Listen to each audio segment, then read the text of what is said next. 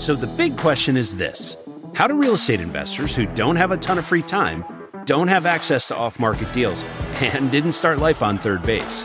How do we conservatively grow our real estate business to support our families, finally leave the corporate rat race, and build a legacy? That is the question, and this podcast will give you the answers. I'm Ed Matthews, and this is Real Estate Underground. Greetings and salutations, Real Estate Undergrounders. This is Ed Matthews with the Real Estate Underground podcast. Thank you so much for joining us today. So today is OG day in the in in real estate world. I am joined by a gentleman who has been there, done that across multiple asset classes, multifamily, senior living, hospitality. The list is actually quite extensive, and uh, it is an honor to have Christopher Finlay on the show today from Lloyd Jones. So, Christopher, uh, thank you very much for joining us today. It's good to see you, sir. Thank you, Ed. Glad to be on. Yeah. So, so for those of us who don't follow Lloyd Jones uh, and may not know who you are, why don't you give us a little bit on on who you are and how you got here? Sure. Well, we're focused. We're a real estate investment firm. We have a number of verticals that are wholly owned subsidiaries, and you know we are investing in uh, multifamily, senior housing, hotels, and we also have a development arm and a construction arm and a senior housing operating arm. So all of those are under the umbrella of Lloyd Jones. Excellent, and so it keeps you rather busy. You and your team rather busy, say the least. Yeah. So, so let me ask you. Obviously, you were originally you were a commercial pilot, if I remember correctly, right? Right. Exactly. Joel. Yeah. Yep. And and so you know, obviously that takes a high level of intellect and, and also an even keel from a personality perspective. You'd hope, right? So somebody like me who tends to be a little more mercurial is probably not cut out to be a pilot. But, you know, thankfully there are people like you out there. You, you know, in terms of choosing real estate, right? You know, obviously you could do anything. And so I'm curious, you know, why real estate? Why did you know choose this world? Yeah, you know, my father-in-law was uh, was in real estate, so I got uh, exposed to it through him, and and then I started making an, an, investment with him, and I got you know got the bug, so to speak. Oh yeah, and you know the unique thing is we were living in Connecticut at the time, and I was flying out of out of LaGuardia and Kennedy, and I fortunately in those days you could fly two days a week and cover your full allotment you know, so you really have five days a week off. And somebody suggested I should go work with this brokerage firm called William Pitt. You may have heard of them. Sure. Down in, down in Fairfield County. Well, I worked in their commercial group as a broker for, you know, a year and a half, two years before we moved up to New Hampshire and started our own. So it was a, an opportunity. I did both. You know, I was flying yeah. on the weekends and I was a broker during the week learning the business. Excellent. Well, that's a heck of a life. You were uh, seeing the world to a certain extent, right? As much yeah. as you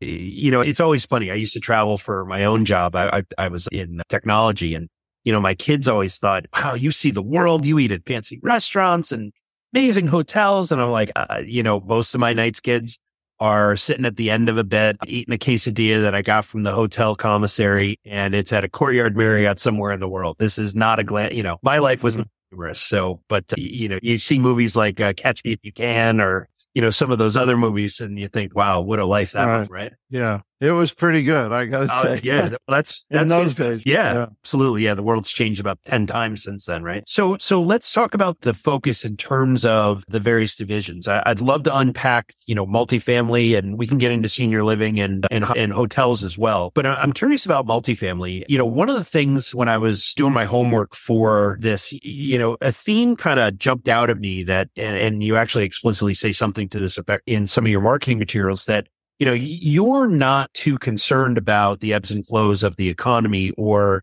you know, and I talk about that in terms of recession, non-recession, but also, you know, low interest rate, high interest rate, uh, historic interest rates. And so I'm curious if you can share with us your philosophy on the business in terms of timing the market, which and also, you know, in terms of how you look at, you know, the current state of affairs and where we are today. Sure. Look, in my opinion, multi, we got into investing in multifamily in a big way in 2010 and, and just rode the wave, right?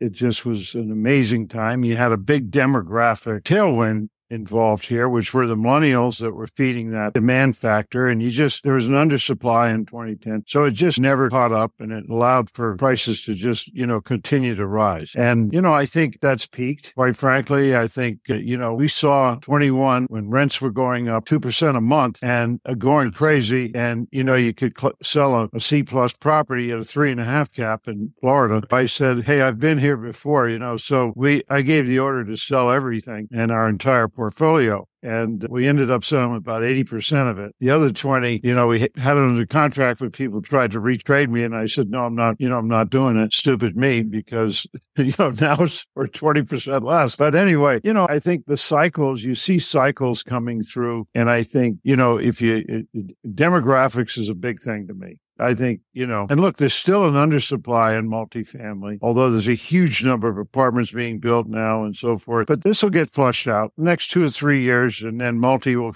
you know, start coming back. And, you know, it's always a great asset class. If you're a long term holder and, you know, you don't over leverage on these and you have a good capability of either asset managing or managing, multi's just a, a you know, a phenomenal asset for a very long time. You, you may have some ups and downs, but even the downs are pretty shallow in multi multifamily compared yeah. to a lot of other, other classes. So still a fabulous asset. We're now focused on senior housing. Mm-hmm. And the reason for that is prior, even prior to COVID, there was starting to be an opportunity there. It was a little overbuilt. The, the you know, 2018, 2019 market, they overbuilt it. It was starting to get soft. And, you know, we felt that there's a huge baby boomer generation coming yeah. along that's going to be massive. Yep. Yeah massive. And so, you know, we wanted, we, we thought 2020, we're going to get into this in a big way. And then COVID hit. Thank goodness we hadn't bought anything and we sat on our hands focused on multi. But then, you know, when it got at the end of COVID, 2021 and 22, we just saw some great opportunities to buy because COVID really decimated the whole industry. Yeah. And you could have been the best in the world or the worst in the world. You uniformly got clobbered, you know, just beyond anything anybody could handle. So those assets are now, you know, being sold. And we just feel it's just an unbelievable time to, to enter that market. And we think it's, I tell people it's multifamily 2010. You could go back and buy a nice B apartment apartment at an eight and a half cap, well, we can buy a very nice senior housing at an eight and a half cap. So, you know, it's just a pretty good, you know, strategy as far as we're concerned anyway. You, sir, have my attention. Eight caps. What's that?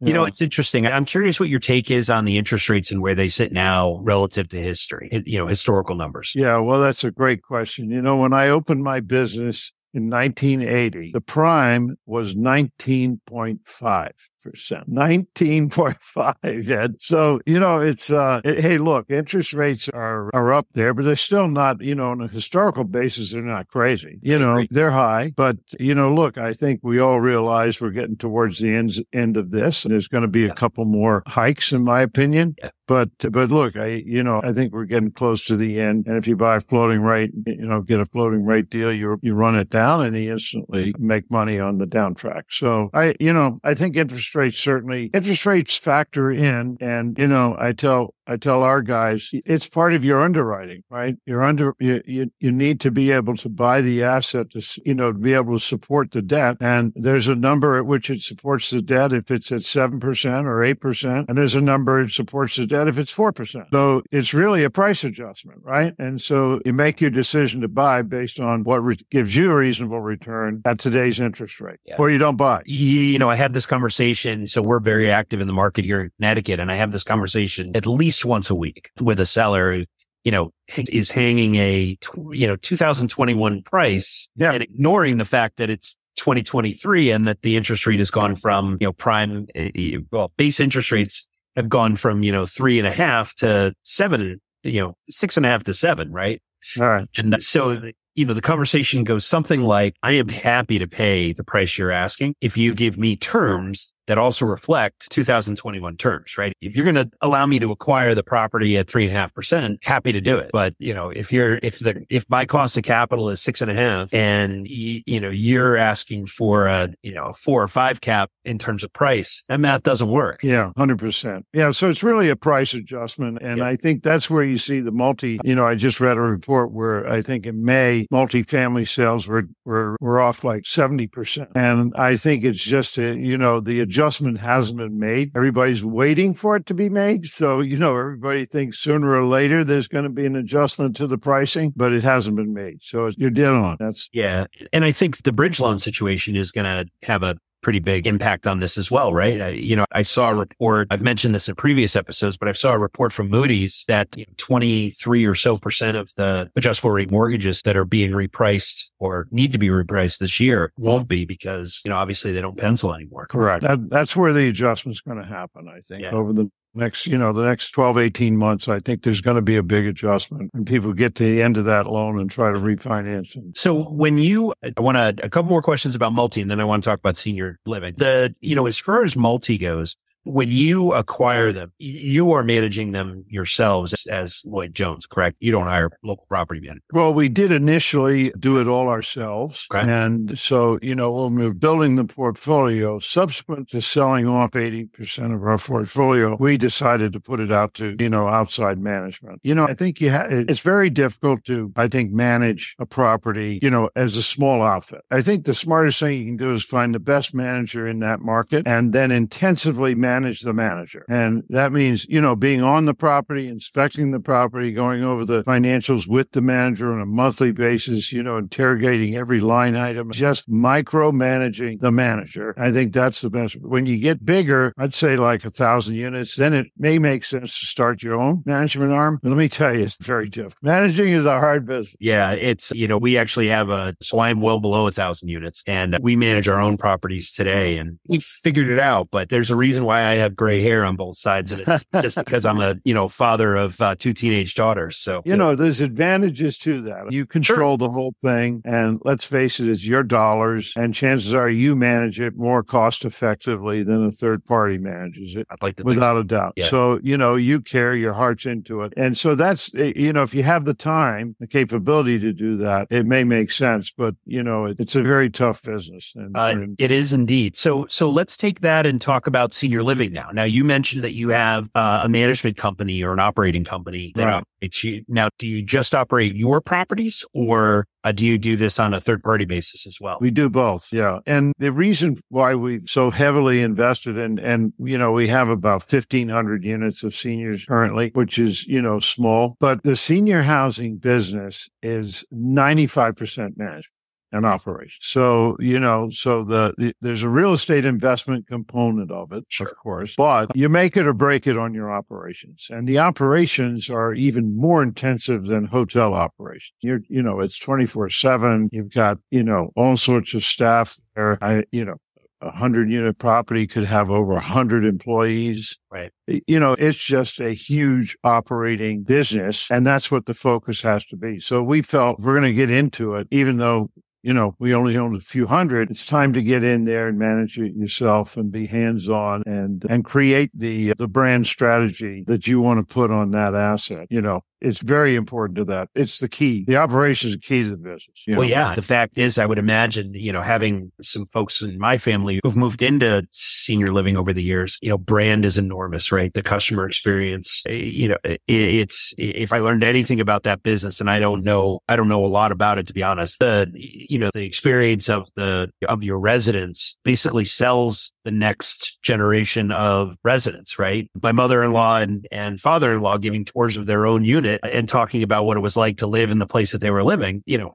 and it was, you know, I'm sure there was a sales process as well, but I think the thing that typically drove it home for prospective residents was the experience that your current residents. Hundred percent. Yeah. And that just, you know, produces a reputation for the whole property. Sure. Absolutely. And so now, are you developing these properties? Are you acquiring these properties? Both? Yeah, well, we we started a development actually in 21 you know, one senior facility. It's an independent living, high end, Port St. Lucie, Florida. And, and, you know, it's really great. It'll be completed in about six months and 160 unit property, really gorgeous property. So we've done that. But, you know, subsequent to COVID or after COVID, there's such great buys that even we can buy new properties well below replacement. So, you know, so it doesn't make sense for me to build when I can Yeah. buy. It's too expensive, right? Why would you? Exactly. At 70, 75 cents on the dollar, I can get a brand new property and all the risk of development goes away. And, you know, development's a, a very high risk business. Yeah, it is. It is not for the the faint of heart, so they say, uh, so to speak. And so, you, in terms of your senior living business, you know, obviously, baby boomers, seventy six million people. It's the single largest transfer of wealth in the in you know human history, which says a lot. And I'm curious, you know, in terms of the market size, you know, obviously, all seventy six million, you're not going to move into senior housing, and you know, so I'm curious, you know, how do you look at a market and quantify, okay, you know, I know what the population is and, you know, how do you look at the demographics of an area and decide, okay, this is a place where I want to acquire uh, a, a property? You know, it's obviously very different from the multifamily world because I'm, you know, guys like me are looking at job growth and, you know, diversity of employers and, you know, obviously net median income, both for individuals and families and things like that. But that's probably not what you're looking at, right? No, you know, there's demographic, great demographic information out there, and you do your study based on a three and a five mile radius. So these people, you know, really generate in, in, very local. It's very local. Now, as part of the study, you're also measuring, you know, the 45 to 55 year old population. Yeah. And what Well, their income. Yeah. And what their income stream is, Right. because chances are when mom and dad get really, you know, older and need to be close, they want to be close to you. Sure. It's either you move to them, but chances are you have a job. So they move close to you to be near you and, and near the grandchildren and so forth. So that's part of the demographics that you study. But you have, you know, you, the independent category is usually 75 to 80. And then assisted living memory care is 80 plus and there's demographic studies you can get and then you really are basing this off of a very slim percentage because everything we do is private pay. And so you know you have to have uh, you know you have to have the wherewithal financially Right. to be able to afford this. And then you also look at the kids and that demographic and see what the income is for your market in that demographic. So that there's children that can help pay. And, you know, and that's part of the research and the study you do on what market you want to be in. Yeah. And, and so taking it one step further, uh, you know, the kids, the 45 to 55 year olds, they're also your future customers, right? Correct. Down the road. Right. Right. exactly. So, you know, not only do they need the wherewithal to help mom and dad, but they need the wherewithal to help themselves. Right. Yeah. Correct. Okay. Yeah, correct. And you referenced the baby boomers. The baby boomers, I think I read somewhere it's going to be like a $60 trillion transfer of wealth or something Like like that, yeah. Trillion. It is Yeah. just They a massive amount. Hu- huge, unbelievable, massive transfer of wealth from Yeah. that generation to the next. So And this world won't look the same 25 years from now. But you could say that of 25 years ago as well. So, yeah, um, Yeah. yeah. exactly. You and I haven't changed a bit in those 25 years, but the world around us changed quite a bit. So, Yeah. and so when you look at a senior living, so you are not, it's obviously, you know, in part, it's a multifamily, right? You're providing housing, but it's also a medical facility. Yes. Correct. Yeah. We, well, it's a care facility. It's not a medical facility. So, you know, we're providing basically ADRs, which are assistance in daily activities. And, and so it's not that we can, you know, do medical procedures or that kind No, of yeah, stuff. no, Well, None, none of that, but just, you you know, you just help with their lifestyle, help them and, and keep them healthy. Now, do all of your facilities have that kind of next level of care? You mentioned memory care, for instance. Yeah, mo- most of the uh, facilities we buy are assisted and memory care. Okay. Sometimes we, sometimes they include all three: independent, assisted, and memory, and that's a nice concept. But but I would say probably eighty percent of our assets are. You know, assisted living and memory care, and and memory care, you know, is becoming more and more. You know, they're full. They're Yeah. you know, t- tragically, And hard uh, Yeah, it's interesting. You know, here in Connecticut, there was, there is a lot of independent and assisted living, but the memory care, you know, that next level here is for whatever reason is very hard to find. yeah, in a lot of places. Yeah. And, and so, you know, when you look at So when you invest in senior housing, is it the same model, you know, everywhere where you're going to provide assisted and memory care, that next level, or uh, are you know, does it depend on the demographics of the area? Yeah, no, well, we're buying existing. So if it has an existing assisted memory care, you know, we would do that. Sometimes we have land next to it that comes with the deal. We yeah. might put an independent living next door, so to speak, and that's a really nice concept. So, but we normally, you know, it's normally pretty much what we buy. Right. And that's licensed too. These facilities are licensed. Yeah. Thank God. So, yeah, exactly. And you have to have a licensed administrator running them. So, right. you know, the executive director of each one of these facilities has you know has a license. Yeah, excellent. And so so we're coming up on the the last lap of this conversation. So I want to bring you into the final four. And these are four loaded questions and I can't wait to hear how you answer them. So Chris, you know, in terms of your experience, you know, obviously you've been a mentor to many people, eh, but I'm sure you had mentors along the way. And so I'm curious about the best advice you ever got and who gave it to you. You know, it was uh, probably Bill Pitt. It was, you know, William Pitt who founded that, that company. And, and his feeling was, you know, always be cautious about leverage you know, back in the days when, you know, after the 2008 meltdown, I think everybody got the lesson that it's, yeah. it's not too wise to get 95% financing, right? So yeah. in those days, it was just loaded on. Right. So, you know, so you really have to, I think, be careful and and not over leverage your property. That's uh, because if you hold if you can hold the asset and not lose it in a down market, it's coming back and it's going to come back stronger and be worth more than it ever was before, even at the peak before. So, so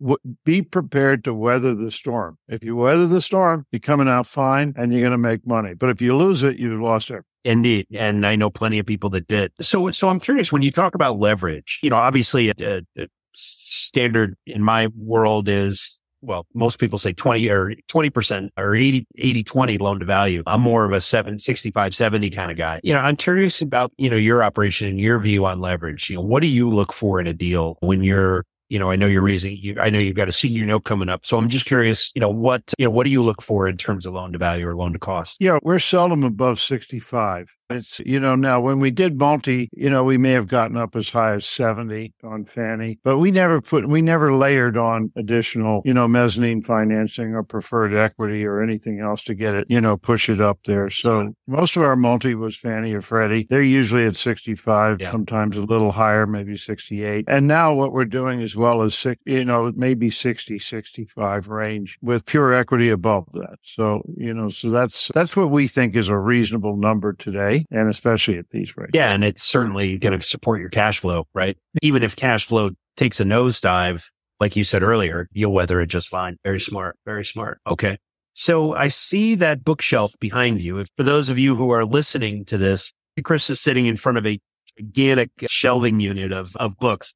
So, you know, I'm always curious, you know, leaders are typically readers, right? And, uh, you know, these days that can be audiobooks or physical books like the ones behind you and the ones scattered around my office here, but also, you know, YouTube videos and podcasts and, you know, seminars and webinars and all that. So I'm curious about two things. One is how do you sharpen the saw? How do you take in information? And then I'm also curious about, you know, what are you, who are you paying attention to these days? Who are you reading? Yeah. So, so I'm a reader. I love to read and I probably read at least two books a week. So, uh, you know, and there's a thousand books here, by the way, in my, over a thousand. So, so I really enjoy reading and, and I like the hard copy best. I, you know, I take my Kindle on trips, of course, but, but I love the, you know, I read a book recently I know you mentioned this question. It was called, the book is called Your Next Five Moves. And it's by an English gentleman called Patrick Bet David. And it's a really great book. It's a down to earth, good advice that is, is some of these books just get so, so over the top and so complex. And this right. is just down to earth, great strategy and advice. So I, you know, so that's a great book, but I,